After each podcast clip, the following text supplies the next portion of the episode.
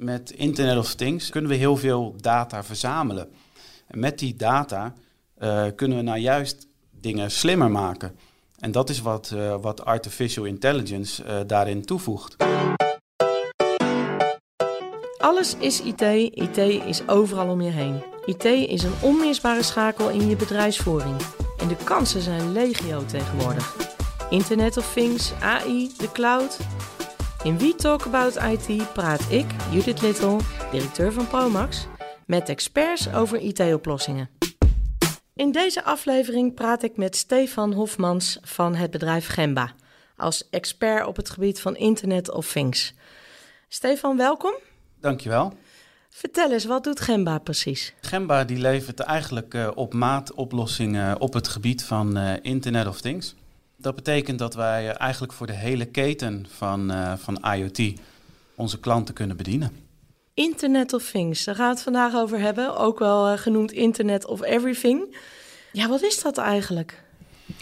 Ja, in het kort is Internet of Things eigenlijk alle apparaten die verbonden zijn met het internet dat is eigenlijk de belangrijkste kenmerk van, van IoT.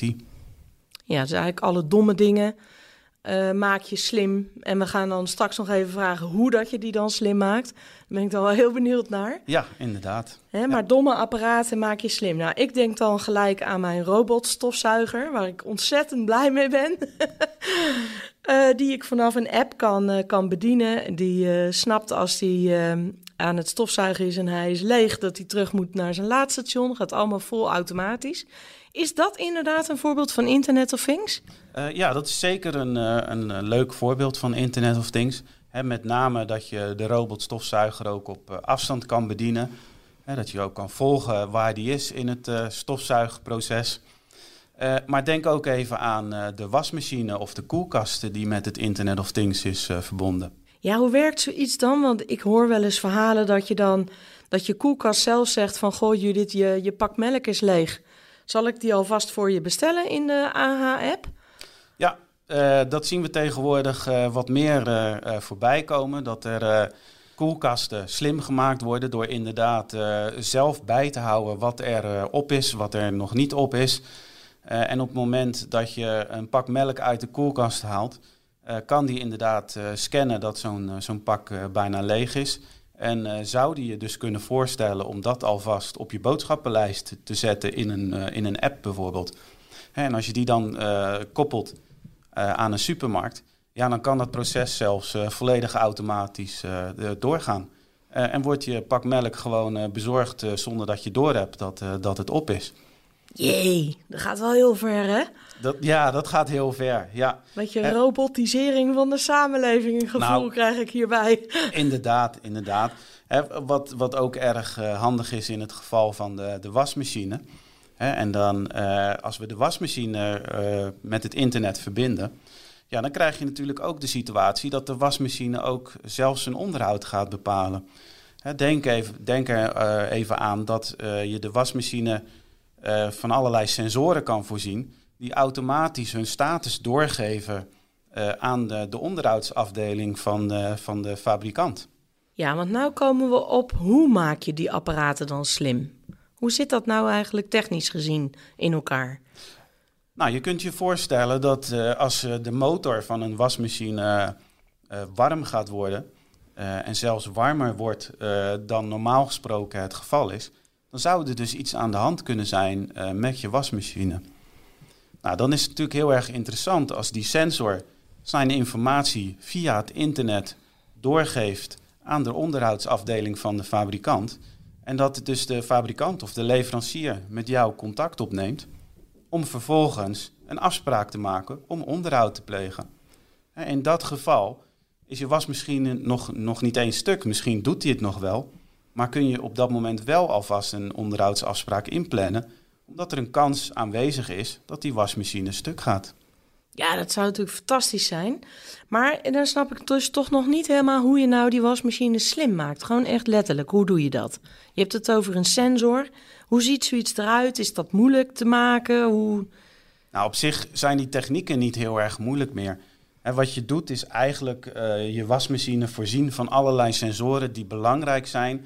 ik noemde net al uh, temperatuur uh, opmeten. Maar je kan ook denken aan allerlei trillingen. als er een pomp in je wasmachine zit, daar zitten draaiende onderdelen in. die kunnen gaan trillen op het moment dat ze defect gaan raken. en nog voordat ze defect raken, tonen al die sensoren bij elkaar allerlei verschillende gedragen die ervoor kunnen zorgen dat, uh, dat die wasmachine uh, een keer stuk gaat. Nou, die, die data wordt verzameld en die wordt dus via het internet uh, verstuurd naar een platform. en in dat platform kunnen we met die data allerlei slimme berekeningen uitvoeren, die er uiteindelijk voor zorgen dat het misschien nodig is om onderhoud te plegen aan die wasmachine.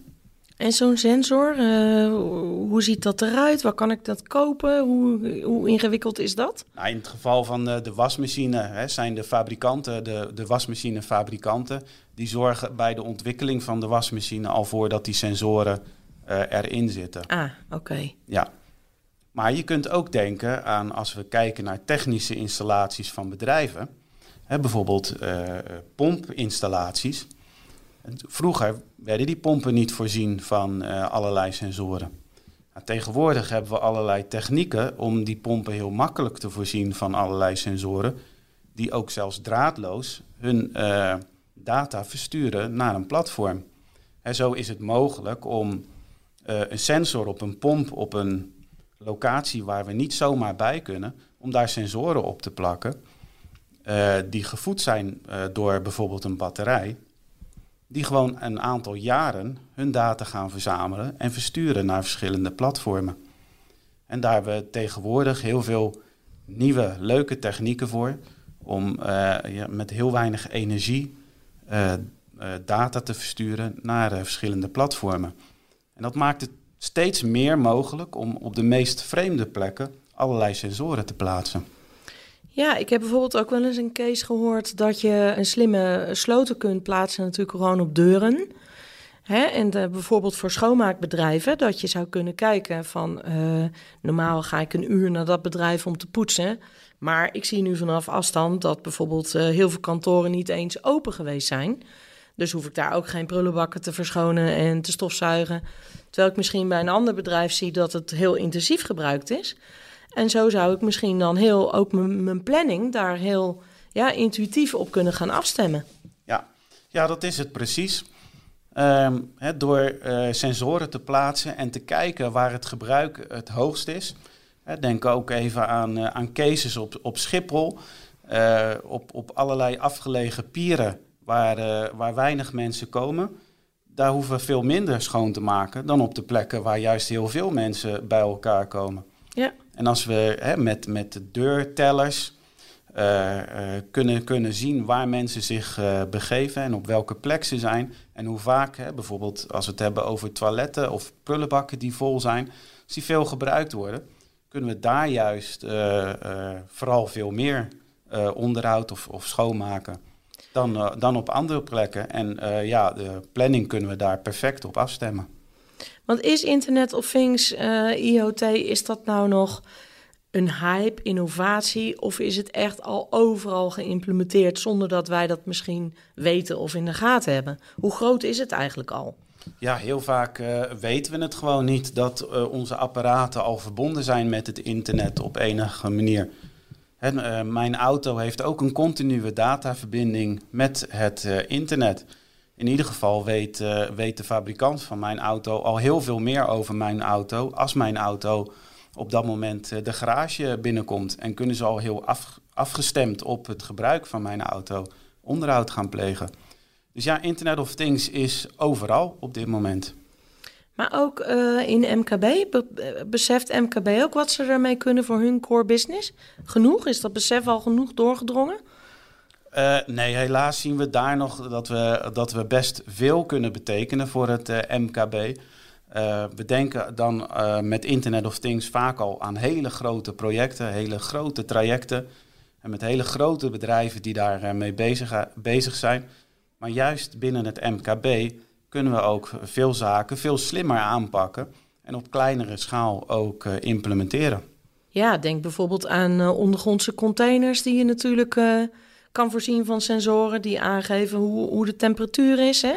Ja. Zodat de brandjes uh, daarin voorkomen kunnen worden. Ja, dan hebben we het vooral over de rolcontainers die buiten staan.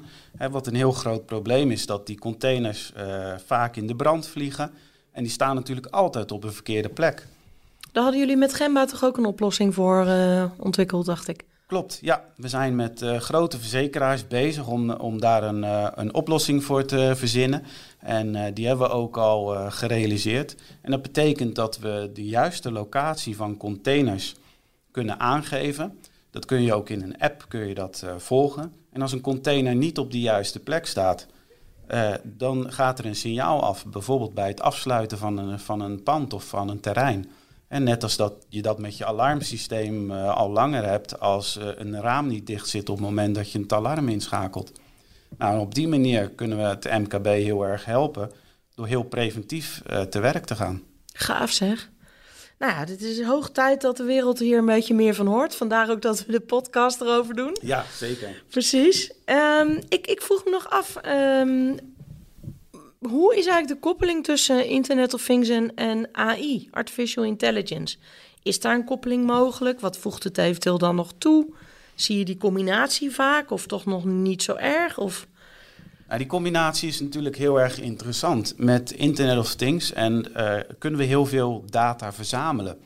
En met die data uh, kunnen we nou juist dingen slimmer maken. En dat is wat, uh, wat artificial intelligence daarin toevoegt.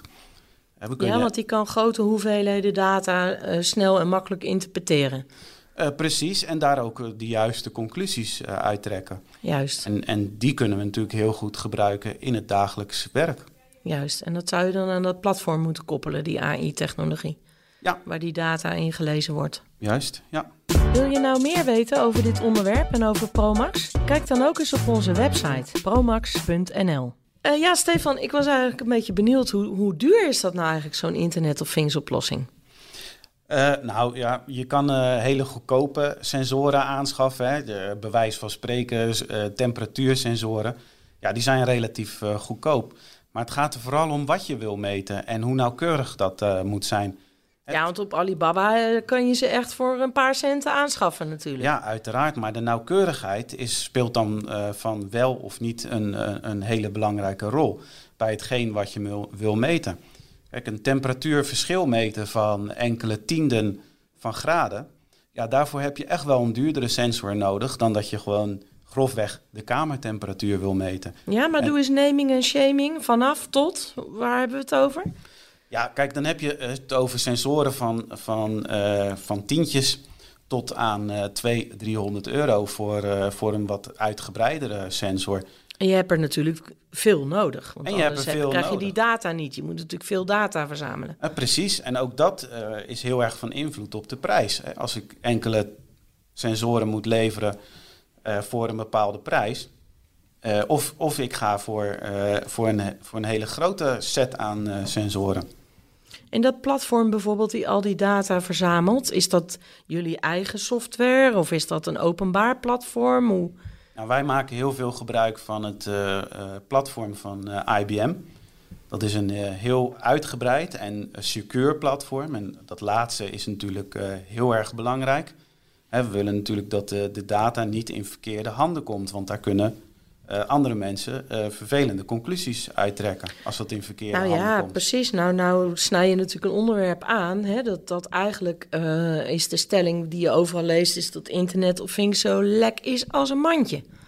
En hackers een hele mooie ingang geeft om via via op jouw netwerk te komen... En, ja, eventjes, en, en, dat willen we natuurlijk zeker niet hebben. Dus het is heel erg belangrijk om die beveiliging goed op orde te hebben. Hoe doe je dat? Uh, in de eerste plaats door uh, naar de sensoren te kijken. De sensoren zijn slim genoeg om te bepalen wanneer ze data versturen. En het hacken van een enkele sensor heeft helemaal niet zoveel zin. Wij kunnen op het platform ook zien wanneer een sensor afwijkend gedrag vertoont. En op misschien op een hele vreemde manier data verstuurt. Oké. Ehm, maar dat is niet die sensor van Alibaba dan, denk ik. dat, dat, nee, dus de sensor van Alibaba zal, zal wat minder secuur zijn. Die heeft een directe verbinding met China, hopen. Dat, eh, Nou ja, wie weet, wie weet eh, eh, kijken ze daarmee naar de temperaturen in onze slaapkamer. Nou, dat zou Ja. wel heel erg vervelend zijn. Ja. Maar nog eh, eens eventjes nog terug naar het voorbeeld van het schoonmaakbedrijf eh, en die sensoren. Hè? Hoe, eh, hoe kostbaar zou dat... Nou ja, je zegt kostbaar versus wat levert het op? Ja, nou in het geval van eh, het schoonmaakbedrijf, eh, die kunnen hun diensten daar ook op aanpassen. Hè, die schoonmakers die, die rijden met die schoonmaakwagentjes rond door heel het pand. Ja. Eh, en als we die schoonmaakkarretjes nou voorzien van allerlei sens- sensoren die het binnenklimaat kunnen meten, net al temperatuur, eh, CO2, luchtvochtigheid, dat zegt iets over eh, het werkklimaat binnen kantoren. Nou, dat is natuurlijk nu heel erg eh, actueel. Hè, Heel met- hot, hè, met COVID. Precies. Ja.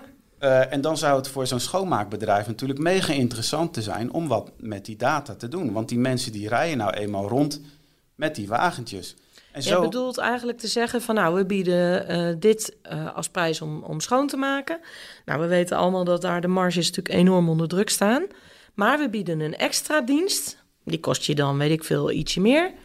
En daarin kunnen we dit soort informatie aan je verstrekken. Ja, precies. En dan zijn de schoonmakers niet alleen maar bezig om schoon te maken, maar zijn ze ook bezig om advies te geven over het binnenklimaat van jouw kantoorpand.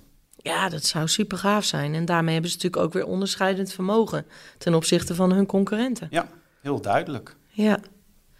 Eh, laatste vraag. Ehm, wat zou je eigenlijk willen, ad- voor advies willen geven aan eh, de luisteraars van deze podcast als ze met IoT willen beginnen?